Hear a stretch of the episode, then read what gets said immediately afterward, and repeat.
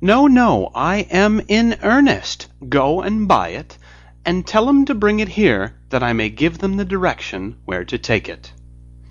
Come back with the man, and I'll give you a shilling. Come back with him in less than five minutes, and I'll give you half a crown. The boy was off like a shot. He must have had a steady hand at a trigger who could have got a shot off half so fast. I'll send it to Bob Cratchit's, whispered Scrooge, rubbing his hands and splitting with a laugh. He shan't know who sends it. It's twice the size of Tiny Tim. Joe Miller never made such a joke as sending it to Bob's will be.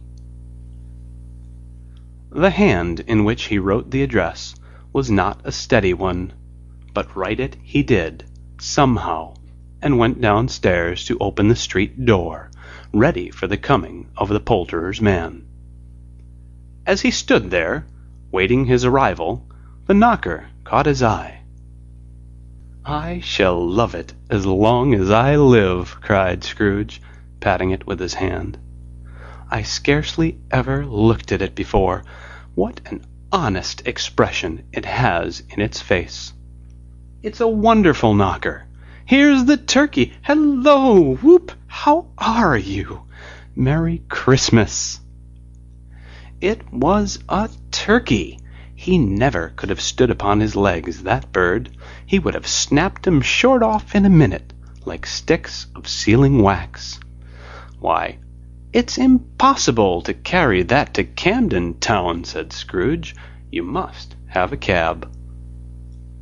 The chuckle with which he said this and the chuckle with which he paid for the turkey, and the chuckle with which he paid for the cab, and the chuckle with which he recompensed the boy, were only to be exceeded by the chuckle with which he sat down breathless in his chair again, and chuckled till he cried.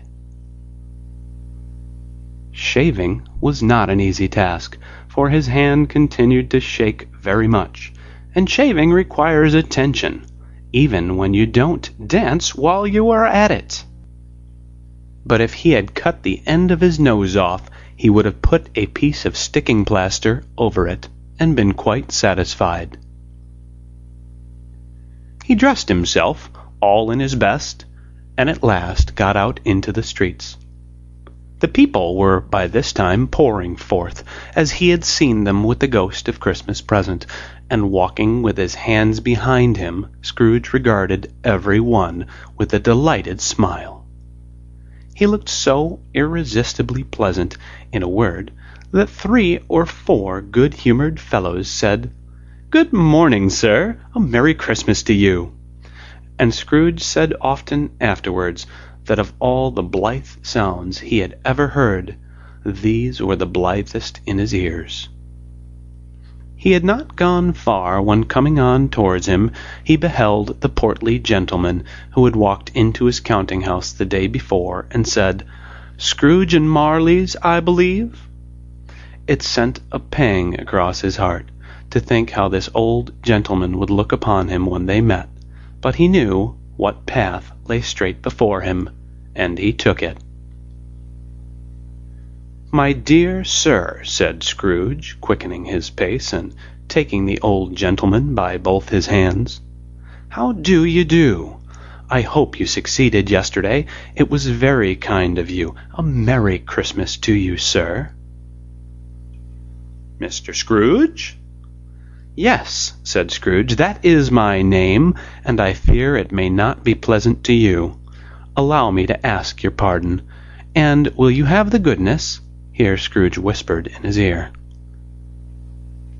Lord bless me! cried the gentleman, as if his breath were taken away.